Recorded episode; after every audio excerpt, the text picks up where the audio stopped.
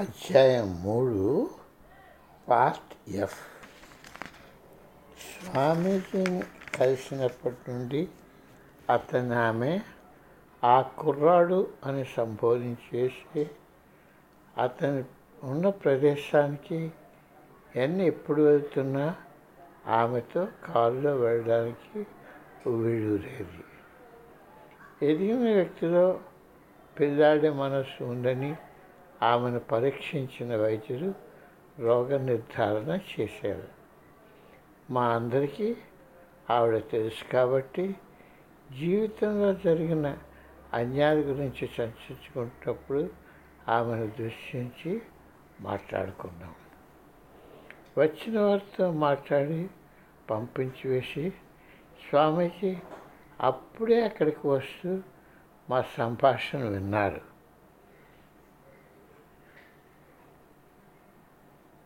కిట్టీకి అన్యాయం జరిగిపోయిందని మీరు నిజంగా భావిస్తున్నారా అని ఆయన సవాలుగా ప్రశ్నించారు. తప్పకుండా స్వామీజీ ఆవిడకున్న పరిమితులు చూడండి. ఆవిడకి విద్య నేర్పలేము కాక ఒంటరిగా జీవించలేదు లేక పెళ్ళి చేసుకోలేదు లేక మధ్యలో స్వామీజీ అడ్డు వచ్చాడు ఆవిడ కనీస అవసరాలకయ్యే తిండి బట్ట నీడ దుస్తులు అన్నిటినీ మావిడ ఆవిడ అన్నదమ్ములు చూసుకుంటున్నారు. ఆవిడ ఏకాకి కాదు. ఆదివాడి కుటుంబం ఆవిడని జాగ్రత్తగా కనిపెట్టి ఉంటున్నది. పెళ్ళంటారా అదంత అవసరం అవసరమని ఎవరంటున్నారు? కిట్టి ఆరోగ్యం ఉంది. ఆవిడకి కావాల్సినవన్నీ సమకూరుతున్నాయి. ఆవిడకు పనులు ముసలితనం వంటి బెంగలు లేవు. అటువంటి స్వేచ్ఛ మీరే ఎంతమందికి ఉంది ఈ వాస్తవాలు తప్పు పట్టలేకపోయినా మేము ఆయన జవాబుతో కుదుటపడలేదు ఇక విద్యా సంబంధమైన సామర్థ్యాల గురించి చెప్పాలంటే ఆవిడకున్న విషయజ్ఞానం మీకు తెలిస్తే ఆశ్చర్యపోతారు. జీవితంలో నెగ్గడానికి గ్రంథాల నుండి సేకరించిన విద్య ఉండాలని ఎవరు ప్రకటించారు? అందరినీ ఒక్క చూపులో చూసి కిట్టి సిద్ధి పొందిన ఒక పుణ్యాత్మురాలు అని ఘోషించారు. అంతా నిశ్శబ్దం. ఈ ప్రకటన ఆపకలింపు చేసుకోవడానికి కొంత సమయం పట్టింది. ఆవిడిప్పుడే సిద్ధి పొందితే మరలా ఇంకొక జన్మ అవసరం ఎందుకు వచ్చింది అని నేను ఆలోచించాను. ఆవిడ అప్పుడే సిద్ధి పొందితే మరలా ఇంకొక జన్మ ఎందుకు అవసరం వచ్చింది అని నేను ఆలోచించాను. ఇది అర్థరహితంగా నాకు అనిపించింది. అంతేకాక మామ ఆమె తన కోసం రాలేదు. అంతేకాక మామ ఆమె తన కోసం రాలేదు నీ కోసం వచ్చింది. ఆమెను చూసుకోవడం నీవు నేర్చుకోవాలి.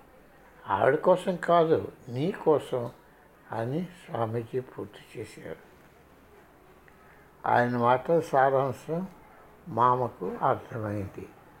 ఆవిడ ముఖం కాంతి విహీనమైంది ఒక్కసారిగా ఆవిడ నోరు తెరుచుకుంది. ఆవిడ కళ్ళు నీళ్ళతో నిండిపోయాయి ఆ మహోన్నతవంతిపై స్వామీజీకి అవ్యాజ ప్రేమ. అది అందరిలో చూపడానికి ఆయన వెనుకాడలేదు ఆవిడ కుర్చీలో నుండి లేవడానికి ఆయనకి చెయ్యి అందించింది. ఆవిడ భుజం చుట్టూ తను చేయించి ఆవిడ కారు వద్దకు ఆమెతో ఆయన నడిచి వెళ్ళారు.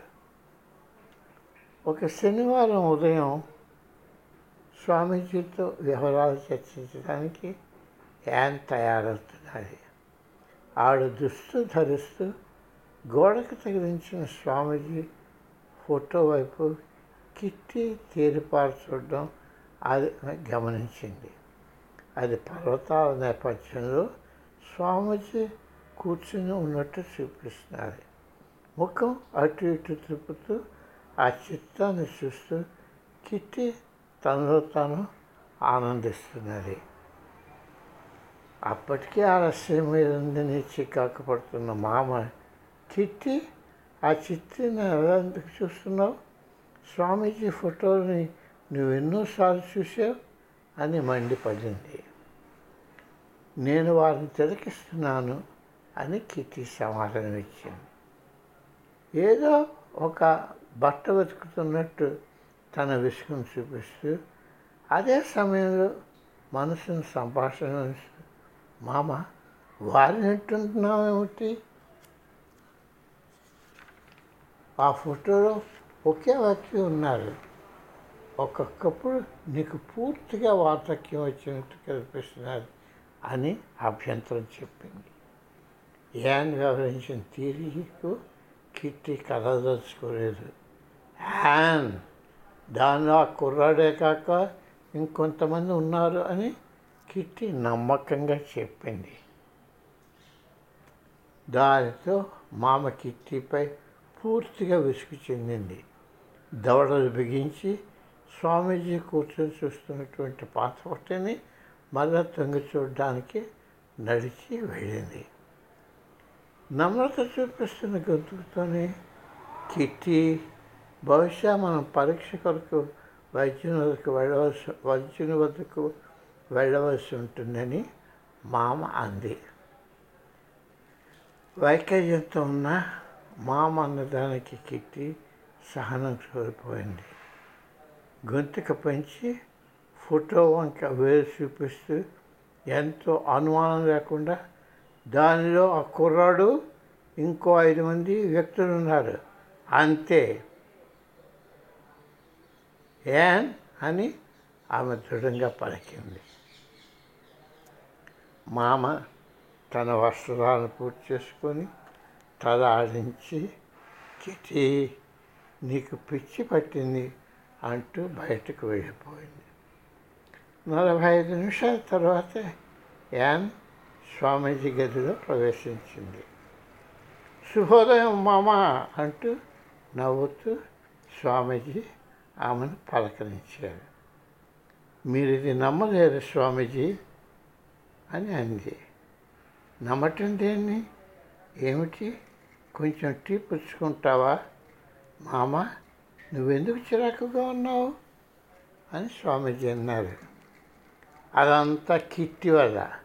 ఆవిడలో ఏదో లోపం ఉంది ఉదయం అంతా గోడ మీద మీ ఫోటో చూస్తూ నాకు స్థిమితం లేకుండా చేసింది.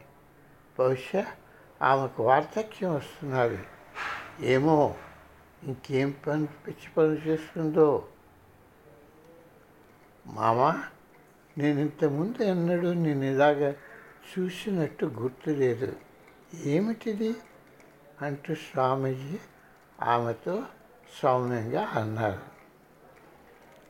ఆ ఫోటోలో కిట్టి మిమ్మల్నే కాక ఇంకొంతమందిని చూశానని వాదిస్తున్నారు. ఐదు మందిని అని చెప్పినట్టు జ్ఞాపకం. మిగతా ఐదుగురు నా గురువులు. వాళ్ళు లేకుండా నేను ఎప్పుడు ఉండను. కానీ వారు నా ఎలా చూసింది అని నిర్ఘాంతపోతూ తిక్కమడిపోతూ ఆయన ప్రశ్నింది ఆయన ప్రశ్నించింది. వారు ఫోటోలో ఉన్నారు కాబట్టి అని స్వామీజీ అన్నారు ఆవిడ కోపం స్థాయికి చేరింది. తన తనయుడు వైపు తీవ్రంగా చూసి సరే ఆ ఫోటోలో అందరూ ఉంటే నేను చూడలేకపోతున్నాను? ఓ ఓ నువ్వు ఇంకా మహోత్సరాలు కాలేదు కనుక నువ్వు సిద్ధి పొందిన వారిగా ఎదిగి ఉంటే నువ్వు కూడా వాడిని చూడగలిగేదానివి అని అన్నారు. దానితో ఆ ప్రసంగం ఆంపి మామ మిగతా విషయాల్లోకి వెళ్ళిపోయింది.